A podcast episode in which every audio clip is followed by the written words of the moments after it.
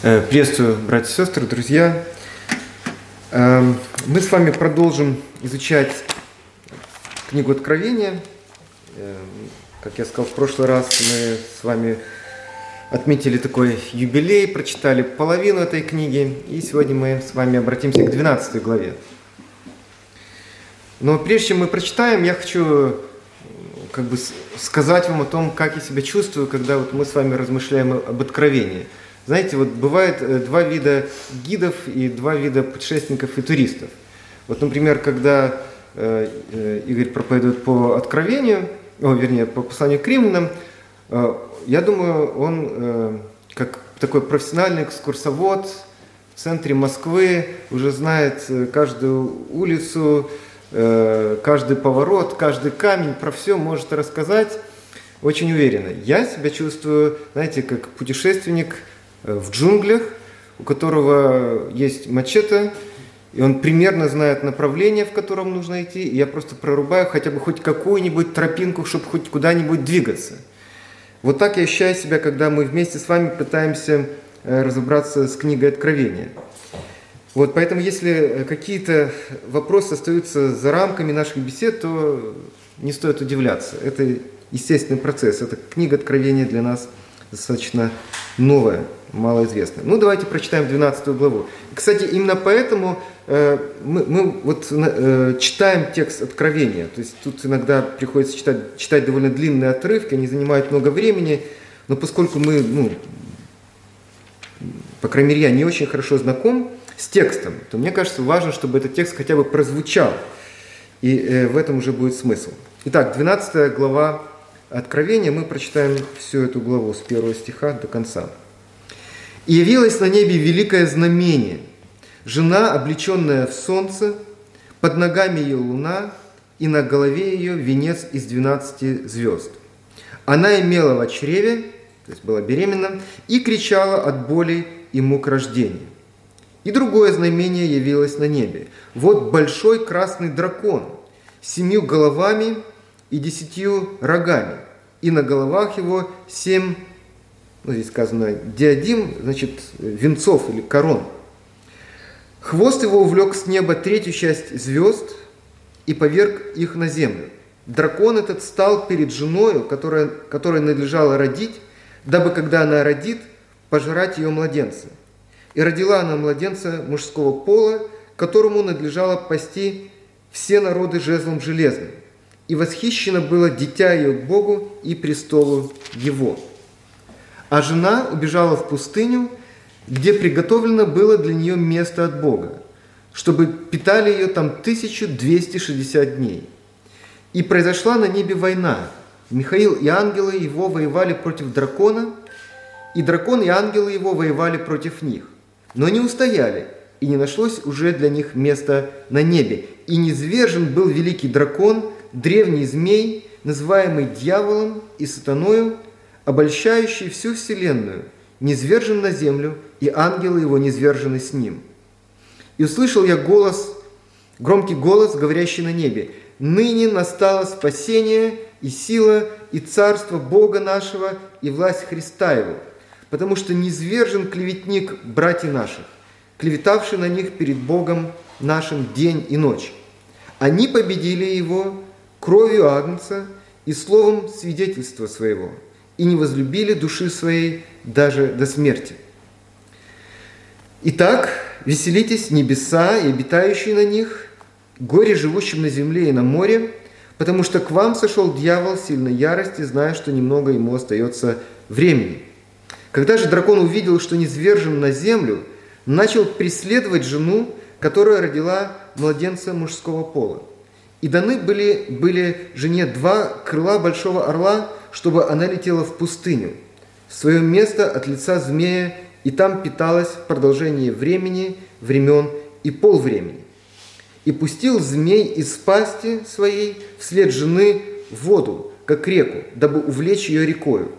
Но земля помогла жене и разверзла уста свои, и поглотила реку, которую пустил дракон из пасти своей. И расферепел дракон на жену, и пошел, чтобы вступить в брань с прочими от семени ее, сохраняющими заповеди Божии и имеющими свидетельство Иисуса Христа. Хочу вначале задать вопрос, который, казалось бы, не касается э, прочитанного текста, но, как мы увидим, касается все-таки.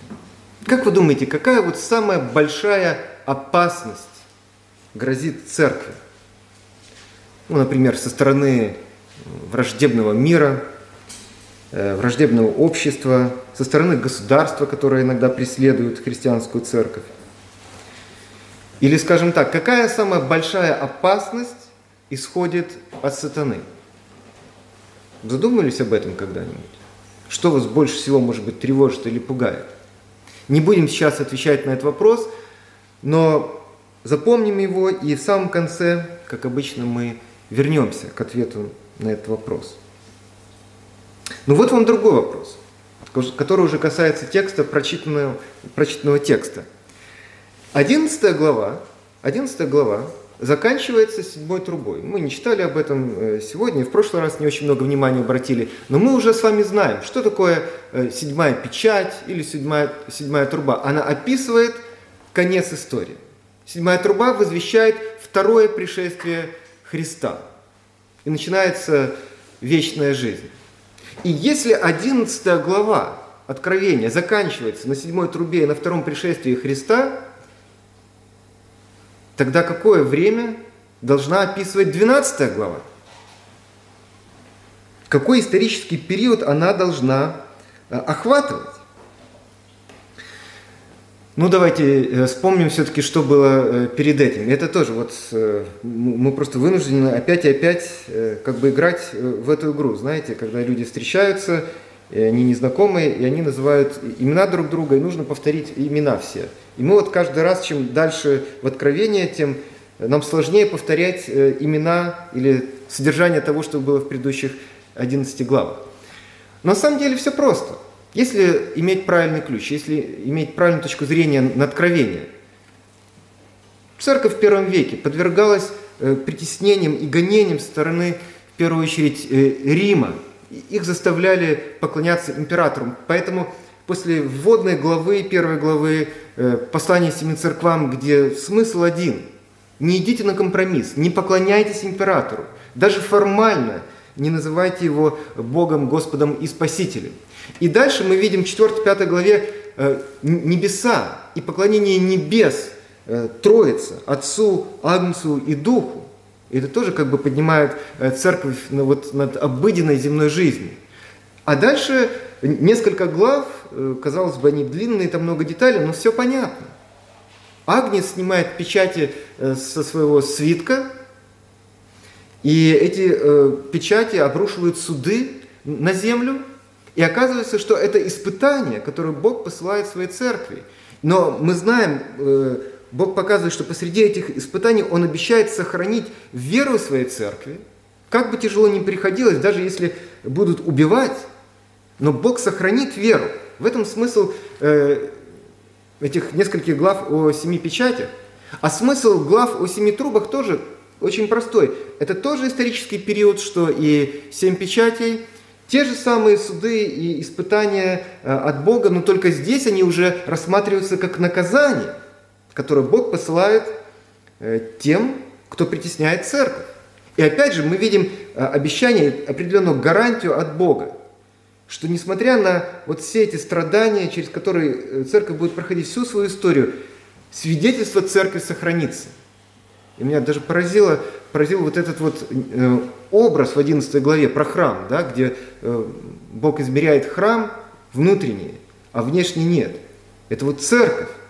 Э, внутренний храм, э, внутреннюю часть храма Бог хранит, а внешние дворы попирают язычники. Но внутренне э, хранит. И эта церковь, этот храм – это мы с вами. Вы поняли, к чему я клоню всем этим повторением 11 глав? Если 11 глава кончается на втором пришествии Христа, то 12 глава, она описывает тот же самый исторический период мы опять возвращаемся в исходную точку. И в самой этой 12 э, главе мы видим э, такие откровенные, совсем непрозрачные намеки, что идет речь про тот же самый период между первым-вторым пришествием Христа. Например, шестой, шестой стих. Э, э, жена, ну, на самом деле лучше тут говорить женщина. Да? В русском языке жена, наверное, обозначала женщина в 19 веке. Сейчас мы думаем, жена это которая замужем. На самом деле идет речь просто про женщину, и поэтому я буду говорить женщина. Так вот, эта женщина убежала в пустыню, и там, где ее хранил Бог, 1260 дней. Две недели назад мы с вами говорили о, о том, в чем смысл этих 1260 дней или 42 месяцев или трех с половиной лет. Сравнивая это с книгой Даниила, мы понимаем, что это и есть последние дни. Это и есть период от, второго, от первого до второго пришествия Христа. И этот же период повторяется еще раз в 14 стихе. И даны были жене два крыла большого орла, опять же она убежала в пустыню, и там питалось продолжение времени, времен и полвремени. Абсолютно все толкователи согласны с тем, что это три с половиной года. Вот это время один год, э, времена два года и полвремени еще полгода. То есть в этом спора нет. Просто кто-то хочет воспринимать это очень буквально. Но мы говорили, что 1260 э, дней, 42 месяца, это те же самые три с половиной года. Это тот же самый временной промежуток, тот же самый исторический период. Значит, после седьмой трубы, в конце 11 главы, мы читаем 12 главу, и она описывает что? Она описывает все то же самое, что уже было описано в первых 11 главах. Но, естественно, немножко по-другому. Вот мы видим ту же ситуацию, те же события, тот же временной период в новом ракурсе. И, возможно, для кого-то ну, для меня в чем-то неожиданном ракурсе. Опять то же самое, но может быть на новом, более глубоком уровне. И давайте возьмем в руки вот тот самый нож, мачете, и ответим на три простых вопроса. Мы не сможем все детали разобрать, но вот какие-то ветки мы срубим, чтобы немножко продвинуться вперед. Кто эта женщина? Вот три вопроса. Первый. Кто эта женщина? Кем она является? Что это за дракон такой красный? Что это за красный дракон? Это второй вопрос. И третий вопрос. Что именно этот дракон делает?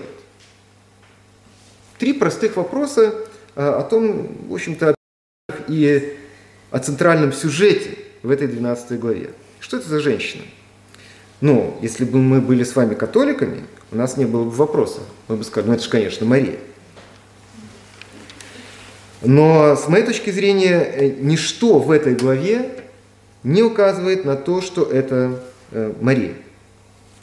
Поэтому католическое э, толкование мы сразу же оставим в стороне католика. Обратите внимание на первый стих. Довольно необычное описание этой женщины. Да? Она одета в солнце, под ногами ее луна, а на голове у нее венец из 12 звезд. Такое ощущение какое-то языческое описание. Но нет. Это, как всегда, описание, взятое из Ветхого Завета. Ну, может быть, в этот раз не все так очевидно. Но вспомните Иосифа и сон, который он видел. За который братья его, собственно говоря, чуть не убили, продали в рабство.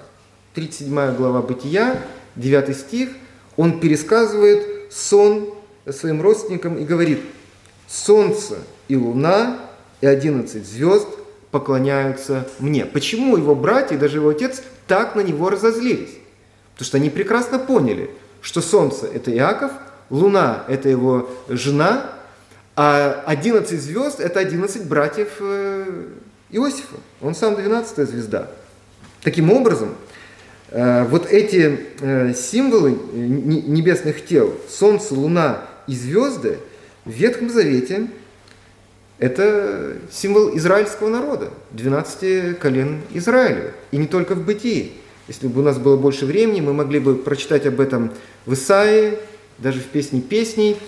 И в более поздней э, иудейской литературе, вот, межзаветного периода, э, ну, как бы эта идея под, подхвачена, и израильский народ очень часто описывается при помощи именно вот метафоры или образа звезд. И иудейские э, э, раввины объясняют вот этот ветхозаветный образ следующим образом. Звезды, они как бы недостижимы, недосягаемы для нас, а значит, э, израильские 12 колен, они неуничтожимы. Вот они настолько высоко над землей, что они неуничтожимы. А с другой стороны, Солнце Луна, вот, э, источник света, они являются символом верности, верности Израиля Богу, неуничтожимость и верность. Ну, это такая более поздняя иудейская традиция. Так вот, символы, которые окружают женщину в первом стихе, это символы Божьего народа, а не какие-то э, языческие элементы. И, так, и таким образом сама женщина, сама женщина является Израилем, является Божьим народом. И такое э, толкование хорошо соответствует э, содержанию всей главы, потому что мы видим, что э, эта женщина, она рождает Мессию. А то, что она рождает Мессию, ну, в этом нет никаких сомнений. И дракон хочет уничтожить именно Христа. И понятно, что именно в израильском народе, именно в израильском народе родился Иисус Христос, Мессия. И дальше мы видим, что эта женщина убегает от дракона, и Бог хранит ее, и мы понимаем, что именно церковь, именно церковь э, подвергается гонениям, преследованиям, преследованиям со стороны э, дракона, но побеждает его. Вот обратите внимание, если э, вот в первых стихах говорится о жене, как бы одном человеке, можно сказать, да, то когда описывается война между женой и э, драконом в 11 стихе, то вот каков итог. Они победили его кровью Агнца и словом свидетельства своего. Они. Не один человек это, а это они. То есть э, жен, женщина – это такой коллективный образ. Идет речь про весь народ Божий, про всю церковь. Потому что народ Божий после э, пришествия Христа, после его смерти и вознесения – это церковь. И вот здесь я хочу сделать лирическое отступление. То есть я как бы отступаю от основной канвы, основной тропы, которую я пытаюсь прорубить, и э, хочу повторить одну важную для меня мысль, богословскую. Мы уже несколько раз об этом говорили, что э, Иоанн неоднократно отождествляет в Откровении израильский народ и церковь. В третьей главе, в седьмой главе и в других местах. И двенадцатая глава это еще один такой случай, когда с точки зрения Иоанна церковь есть новый Израиль или продолжение старого. Ведь одна и та же женщина в этой главе обозначает израильский народ, в котором родился Мессия, это явно израильский народ, и та же самая женщина обозначает э, сообщество людей, на которую нападает дракон уже после смерти, воскресения, вознесения Мессии. А это церковь. Таким образом, с точки зрения Иоанна, с приходом Христа у Бога один народ. У Бога один народ, и этим народом является церковь. Ну все, мы закончили э, наше лирическое вступление. Кто такой красный дракон? Первый вопрос у нас был, кто такая женщина? Это народ Божий, Израиль и церковь. Кто такой дракон? Э, опять же, в Ветхом Завете э, дракон, ну или как в синдальном переводе сказано, крокодил, а иногда он э, переводится как левиафан, то есть непонятное какое-то животное, которое как-то нужно было назвать. Ну, крокодил, левиафан, дракон. Это морское чудовище. Это некое чудовище, некий монстр, который живет в море. И в Ветхом Завете он часто является символом, символом народов, которые притесняли Израиль. Этот народ, э, образ довольно часто используется э, в псалмах и в пророках, у Исаия, у Иезекииля и в других местах. И часто драконом или крокодилом, да, крокодилом, э, вы даже можете вспомнить эти места сами, пророки и псалмопевцы называли именно Египет и фараона египетского. И интересно, что у Иезекииля в 29 главе даже есть такое э, выражение, когда идет речь именно про фараона, что фараон – великий дракон, э, э, ну да, великий крокодил, великий крокодил. Но если в переводе на греческий, там как раз великий дракон. И то же самое выражение Иоанн использует здесь два раза, в третьем и в девятом стихе. Смотрите. Э, и другое знамение явилось на, небе, вот большой дракон, или великий э, крокодил, да, и девятый стих. И низвержен был великий дракон. Это в точности то выражение, которое э, Иезекииль использует в отношении Египта, который э, держал в рабстве евреев на протяжении долгого времени. Поэтому можно было бы подумать, можно было бы подумать, что дракон здесь – это, скажем, Римская империя или любое другое государство, которое преследует церковь. Но в девятом стихе этот же самый дракон назван как? Древним змеем. Низвержен был великий дракон, это начало стиха, а дальше. Он же древний змей, он же дьявол, он же сатана, обольщающий всю вселенную. И именно в этом заключается новый взгляд Иоанна на события, которые он уже описал в первых 11 главах, где э, шла речь о столкновении церкви и Римской империи, то теперь он показывает, что за Римской империей стоит сам дьявол.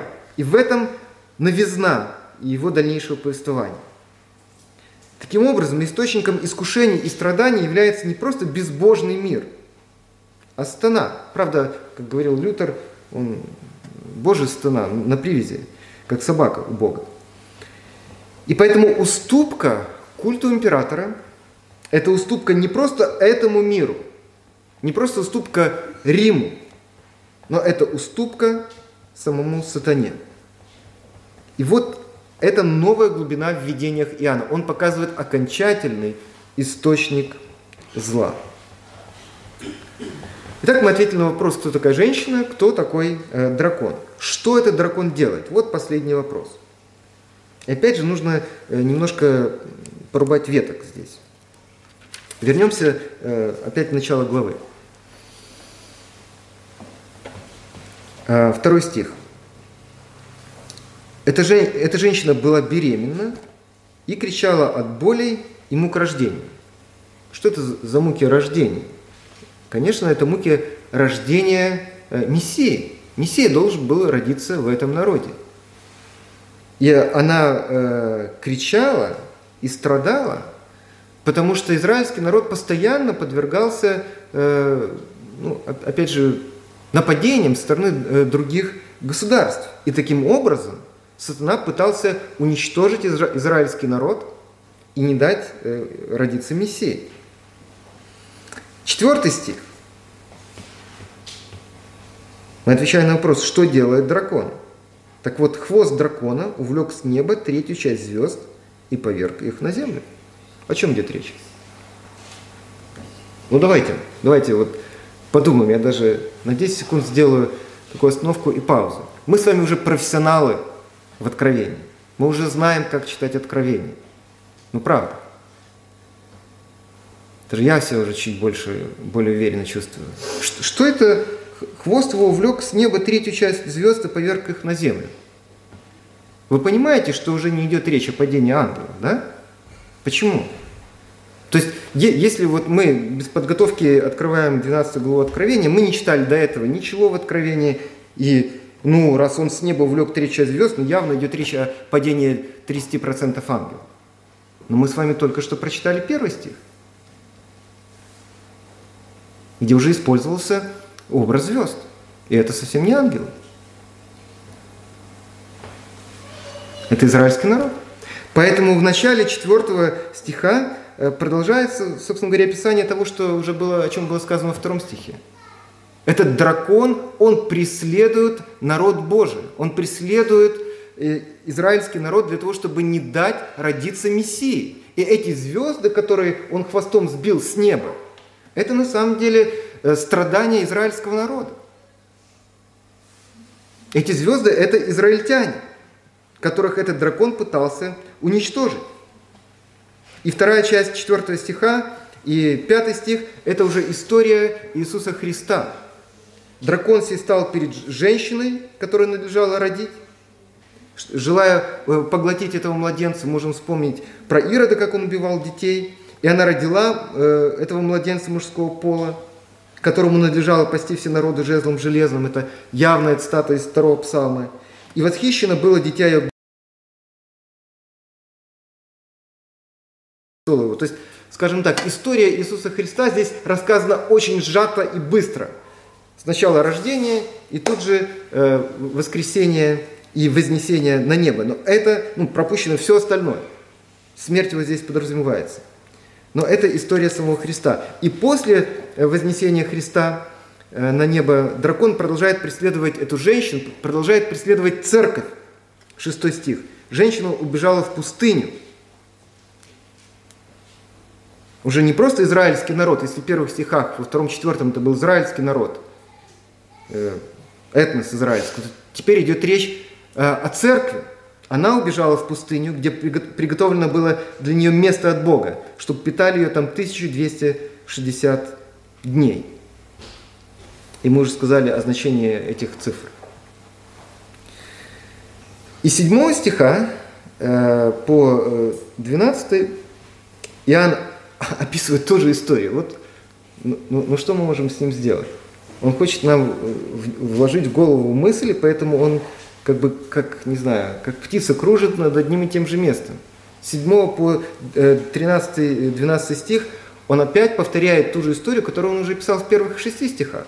Но опять же, может быть, более конкретно, используя э, апокалиптические образы из книги Даниила. Вот э, война Михаила и дракона. Тут не обязательно идет речь о какой-то буквальной войне между ангелами. Потому что Даниила – это ангелы, Э, ангелы были представителями народов. И поэтому, когда воюет Михаил и э, дракон, идет речь о том, что идет война между э, народом Божиим и всеми остальными нечестивыми народами, которые его притесняют и гонят. Но военные действия довольно необычные. Не те, которых мы могли бы ожидать. Хотя, впрочем, может быть, кто-то уже догадался что именно такие военные действия должны идти. Смотрите, не идет речь про танки, вертолеты, там, не знаю, ядерные э, бомбы. В 9-10 стихе сказано, что дракон ведет войну при помощи двух средств. Двух средств. Что он делает? В 9 стихе сказано, что этот дракон – это стана, который обольщает. Обольщает, ну, не соблазняет, а обманывает. Слово обольщает значит обманывать. Он обманывает, и 10 стих, он клевещет. Низвержен клеветник братьев наших, клеветавший на них перед Богом нашим день и ночь. Оружие сатаны – обман и клевета, а оружие церкви, 11 стих – кровь Агнца и слово свидетельства. Они победили его кровью Агнца и словом свидетельства. С одной стороны, обман и клевета, с другой стороны, кровь Агнца и слово свидетельства. Как, как все это связано? Какой обман? Какой, э, э, какая клевета? О чем идет речь? Причем здесь кровь Агнца? В самом начале я задал вопрос, какая самая большая опасность исходит от дьявола? И оказывается, судя по этим стихам, самая большая опасность – это обман и клевета. Ну, это не, не тот обман и не та клевета, которой мы, занимаемся на бытовом уровне. Но смотрите, сначала сатана погубил Адама и Еву, вместе с ними все человечество при помощи обмана. Он, он не приехал, э, опять же, не, не заскочил в этот сад э, с автоматом каким-то, не, не начал стрелять по Адаму и Еве. Он заполз туда тихенько и спокойненько, как змей, и обманул их. И результат такого обмана был гораздо страшнее, чем любое вооруженное нападение, которое он мог бы устроить на них. А потом, потом, помимо того, что он продолжал склонять людей к идолопоклонству на протяжении всего, э, всей истории человечества, вот он обманывал их и ввергал в идолопоклонство. Он делал еще кое-что, кроме обмана. Он клеветал. Другими словами, он постоянно подвергал сомнению возможность спасения. Это, в частности, то, о чем говорил сегодня Игорь в первой проповеди. Он клеветал на братьев, ну, как вот здесь сказано. Вот смотрите, о чем идет речь. Почему клевета на братьев, это вот э, он подвергал сомнению спасения. Потому что он говорил, как вы можете надеяться на, на прощение? Как вы можете надеяться на общение с Богом? Вы такие грешники, вы только посмотрите, вы поклоняетесь идолам. Как вы можете рассчитывать на то, что Бог примет вас, даже если вы евреи, даже если вы в избранном народе Божьем? У вас нет ни одного шанса и никакой надежды на спасение. И до прихода Христа у верующих людей на самом деле были основания сомневаться в том, что Бог их может принять. Потому что на самом деле Бог свят, они грешны. Как возможность тому Богу принять их, не было до конца понятно, так как это понятно нам сегодня. И поэтому верующие Ветхого Завета, они на самом деле жили в страхе, в сомнениях и в неуверенности. Гораздо большей мере, чем э, мы сегодня с вами. Но церковь победила эти сомнения, этот страх и эту неуверенность кровью Христа, как сказано в 11 стихе. Они победили его и его клевету кровью Агнца. Потому что смерть Христа, она сняла все вопросы о справедливости Бога в прощении грехов. Теперь стало понятно, почему мы можем быть уверены, вот то основание, которое есть у Бога, принять нас. Потому что Христос понес наказание вместо нас. В этом смысл его смерти. И слово свидетельство о Христе позволяет церкви защититься от обмана сатаны и не поклоняться идолам. Итак, мы уже подводим э, итог. То есть не совсем уже конец, но мы к нему приближаемся. Какой главный итог 12 главы? Он заключается в том, что церковь ведет войну не просто с Римской империей или какой-нибудь Советской империей или еще там Северо- Северокорейской империей. Церковь ведет войну с дьяволом. Вот смысл 12 главы. И самое страшное оружие дьявола – это не дыба, не концлагерь, а это обман и клевета, искажение истины о Боге и о спасении. Вот его самое страшное оружие. А наше самое страшное оружие или главное оружие – это не власть государственная, это не деньги, это кровь Агнца, дающая уверенность в спасении, и слово свидетельства Христе, которое сохраняет для нас истину о Боге. Можем сказать, да ну, не может быть. Но в этом смысл этой 12 главы. Боритесь с дьяволом, и вот ваше оружие. Кровь Агнца и Слово о Христе. И в третьей части 12 главы, с 13 по 17 стих, мы видим все то же самое. Все то же. Третий раз. Вот в этой 12 главе третий раз. Тот же исторический период, те же события. Немножко, чуть-чуть другие образы. Мы опять видим, как дракон преследует женщину, то есть дьявол преследует церковь в 13 стихе. Мы опять видим, что Бог укрывает церковь от дьявола на три с половиной года в пустыне, хранит ее там, питает ее, 14 стих. И суть войны та же самая. Казалось бы, почему? Но, смотрите, 15-16 э, стих.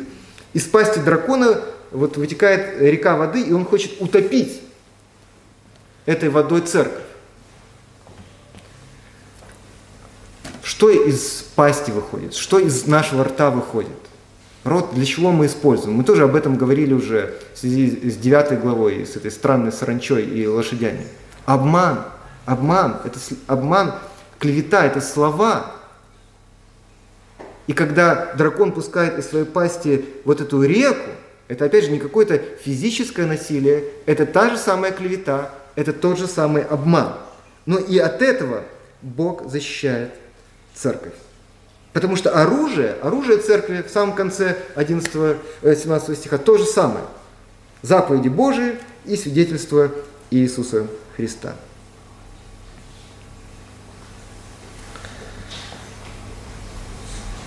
Надо признать, что Физическое уничтожение церкви очень эффективно на самом деле. Я, может быть, несколько так беспечно об этом говорил, но это эффективное оружие в руках страны. Например, в XVI веке евангельская церковь не смогла закрепиться во Франции, например. По какой причине? Потому что их всех там просто поубивали физически. Взяли вырезали. Просто там остались маленькие горстки. Были десятки тысяч верующих, даже сотни тысяч. Их просто поубивали. Поэтому во Франции до сих пор э, нету евангельской церкви. В нашей собственной стране, э, в Беларуси, в России, на постсоветском пространстве, в Украине, евангельская церковь составляет меньше 1%. Опять же, почему? Из-за гонений во времена Советского Союза. И из-за отсутствия религиозной свободы в нашей уже новейшей истории, последних 30 лет. Но на Украине есть эта свобода, но религиозная ситуация не намного лучше. Поэтому пример Украины показывает, что даже наличие полной религиозной свободы не гарантирует вот широкого, немедленного, автоматического распространения евангельской веры. Все дело в том, что сатана действует не только при помощи физического насилия, но и при помощи обмана и клеветы. Это то, о чем вот мы только что говорили. И против этого оружия станы, обмана и клеветы, у нас есть только одно оружие – кровь Агнца и свидетельство об Иисусе Христе. Только истинным словом о рождении, смерти и воскресении Мессии мы можем победить дьявола и на нашей Родине. Аминь. Встанем, помолимся.